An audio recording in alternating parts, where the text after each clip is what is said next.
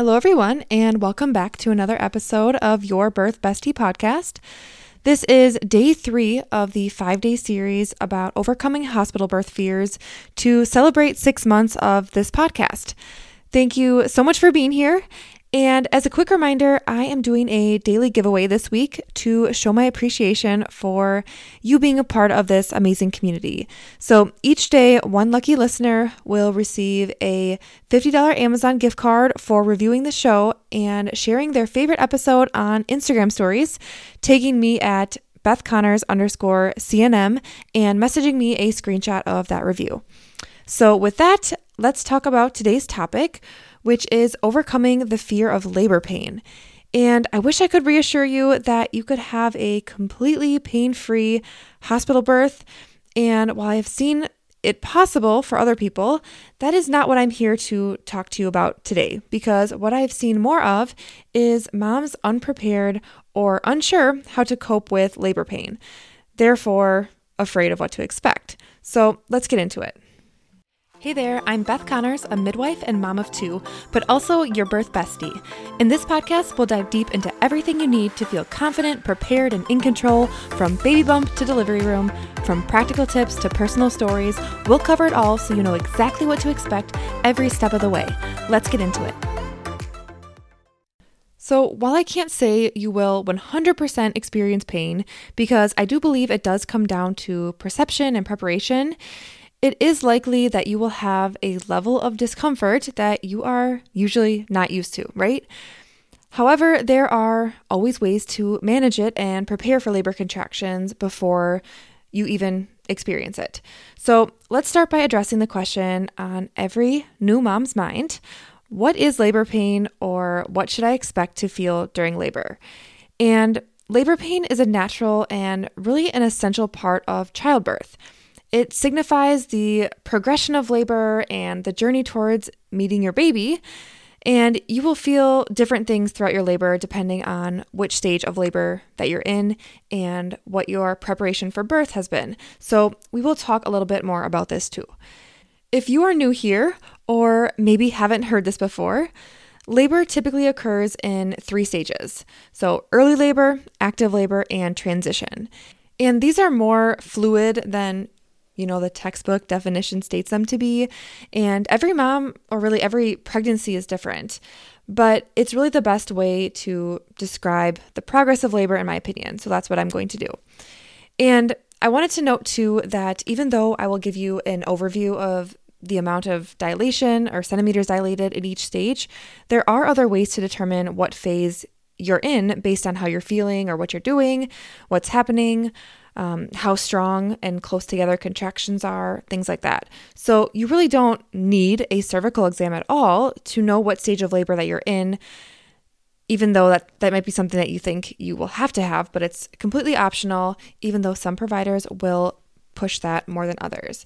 But this is how I'm going to explain it as an example. So, in early labor, which is that time from zero to six centimeters dilated, Contractions are usually more mild and further apart. However, as you progress into active labor, you know, six to eight centimeters dilated, and then transition, which is that eight to 10 centimeters dilated range, the intensity increases significantly. Of course, there are factors like if your water is broken, um, contractions can be more intense without that cushion of amniotic fluid on your on your cervix. Baby will, will be directly applied to your cervix, causing more discomfort or pressure. Or if labor is progressing really, really fast um, or more gradually.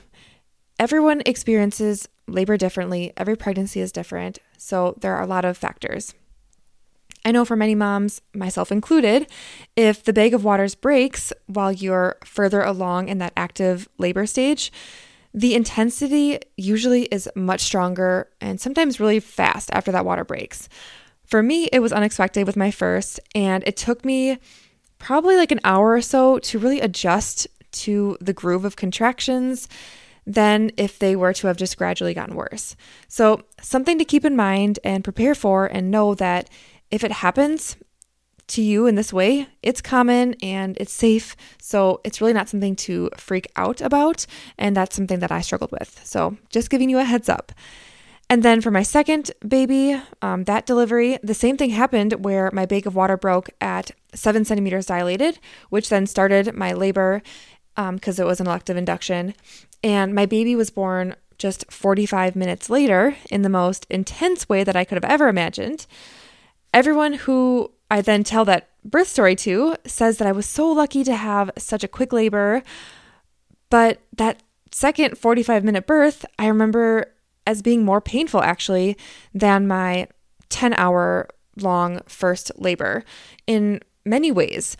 It was just a lot of sensations and feeling out of control in my body, trying to surrender to the pain, but also the fact that it was happening so fast while I was also fighting it. So that was the struggle for a quick labor in my experience. Pushing for four hours with my first was of course, a very difficult experience, but I honestly got used to that pain and that rhythm of the contractions and was able to rest between contractions because they can actually be completely pain free, those contractions, when you're not having them, those resting periods. I was comfortable, I was resting. So, those are my two personal experiences of pain in the active stages of labor. So, both very different. But overall, I just want to make sure you understand and hopefully be reassured by the fact that labor pain is not constant, but really evolves as your labor progresses. So, this is a good thing due to how long labor can be. It's basically a marathon physically, but also that you have to be ready and prepared to change your coping strategies with the progression of labor. And that really is a learned skill.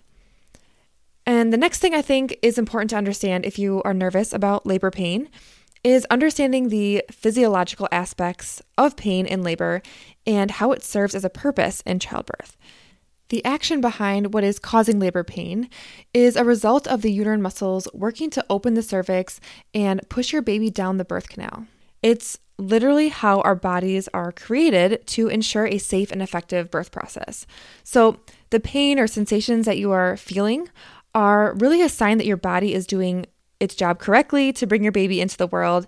And if you can prepare and overcome the fear of pain and do your best to surrender to the experience and ride each wave that is a contraction one at a time, I am sure that your outlook on your birth and the pain that you experience will be different than you maybe anticipated in a positive way. And if you're debating if you want to surrender and have an unmedicated birth experience or if you are for sure set on wanting an epidural as soon as it, as soon as you're admitted, or if you're somewhere in the middle. I think it's important to know all the options that you have. So, let's explore pain relief options. And I know you've heard of the most common pain relief method, which is an epidural, because they are very effective at reducing pain and really eliminating all feeling usually associated with labor contractions. But they do limit movement and they can cause a decrease in blood pressure. That can be dangerous for you and for baby. And they can also lengthen the pushing stage due to you not being able to feel what you're doing and have those coordinated pushing movements, which then also can lead to, you know, more significant tearing and other interventions as well. Another option is using medication through the IV, and this can take the edge off of contractions but it can also make you feel a little sleepy or dizzy or nauseous. And only the first dose or two is actually effective.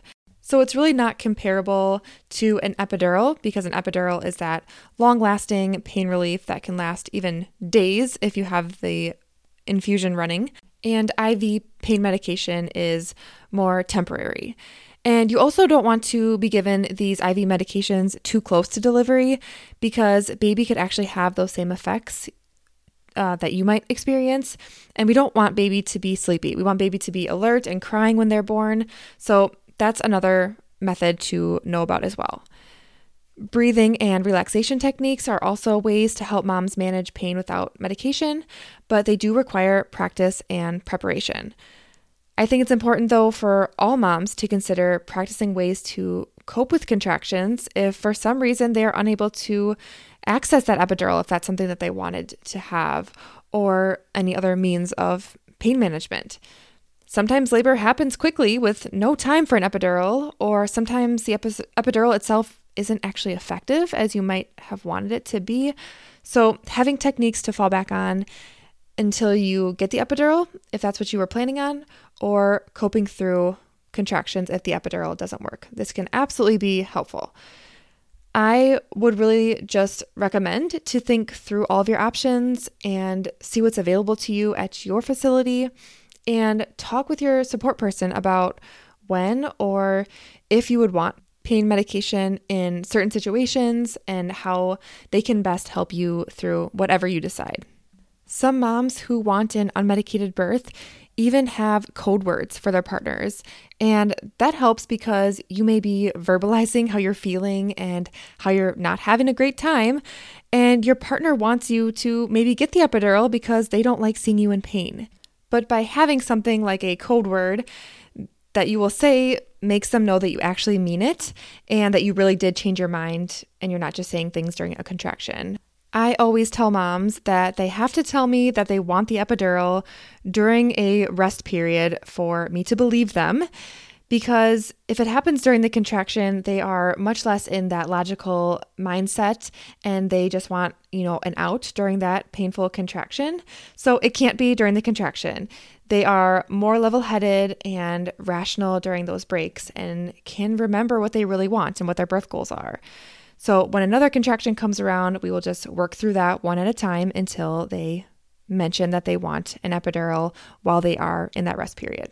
So that's also something you can do. And then going back to partners too, I have never witnessed birth from that perspective, being someone's partner, but I can see how it can be for dads and for partners to feel helpless when someone that they love is experiencing something so intense. This is why preparation is important for everybody involved, whether that's a code word or something else, but having a plan in place and having ideas on what you would want to try to cope with labor and to be on the same page to reach those goals, I think is so important. And then the last thing I wanted to mention as you're working to overcome the fear of pain during labor is about surrendering to the process and going with the flow, kind of like I mentioned before. But it can be hard to gain that confidence to do this, and I totally get that. What I think though is that the confidence comes from education and preparation and really trust in your body's innate ability to give birth. However, you can find the information that you need to feel comfortable with not only the process of birth, but also the choices that you have and creating a birth plan, your birth rights in general, but especially if you're planning a hospital birth, and developing the skills and mindset to not settle for anything less than the birth that you want. All of the above will help you boost your confidence and embrace the journey of pregnancy and birth with a positive mindset. If you don't want to go on your own and find research and become educated, find a childbirth course. Childbirth education classes are really a game changer if you find one that supports all of your values. It is a space to learn and prepare for your individual journey and go through everything ahead of time so that there are no surprises during birth. Moms find them especially helpful in exploring their fears and overcoming them completely to the point of actually being excited to go into labor. And right before I hit record to this episode, one of the moms in my course right now sent me a message and she said, I can't believe how fast this pregnancy went, but I'm so ready to meet this baby and so excited to give birth this time. I feel so much better prepared and in control. So much credit goes to you on that. And I've been working with her through some of the challenges that giving birth in a hospital brings, like questioning certain things with less than a supportive response from her provider or really just their overall lack of giving support and offering options. It has been hard to hear this be her experience, but knowing that she has the tools and has prepared to not fear birth because she wants something out of the hospital quote unquote norm, but is actually excited to advocate for the birth of her dreams. So I had to add this in here, and I loved getting this message tonight. So, if you're also planning a hospital birth, remember that while labor pain is a part of childbirth, it is also a testament to your strength and the incredible journey that you are part of. Don't hesitate to reach out for guidance and support in managing labor pain or overcoming any uncertainty as you are planning your birth. If you found this episode helpful and want to enter the $50 Amazon card giveaway this week, I would love for you to share your favorite episode of Your Birth Bestie podcast to your Instagram stories and leave me a review wherever you are listening. Thank you so much for listening, and tomorrow I will be back again with another episode of this five day series about overcoming hospital birth fears, specifically labor complications or the fear of something going against what you're planning.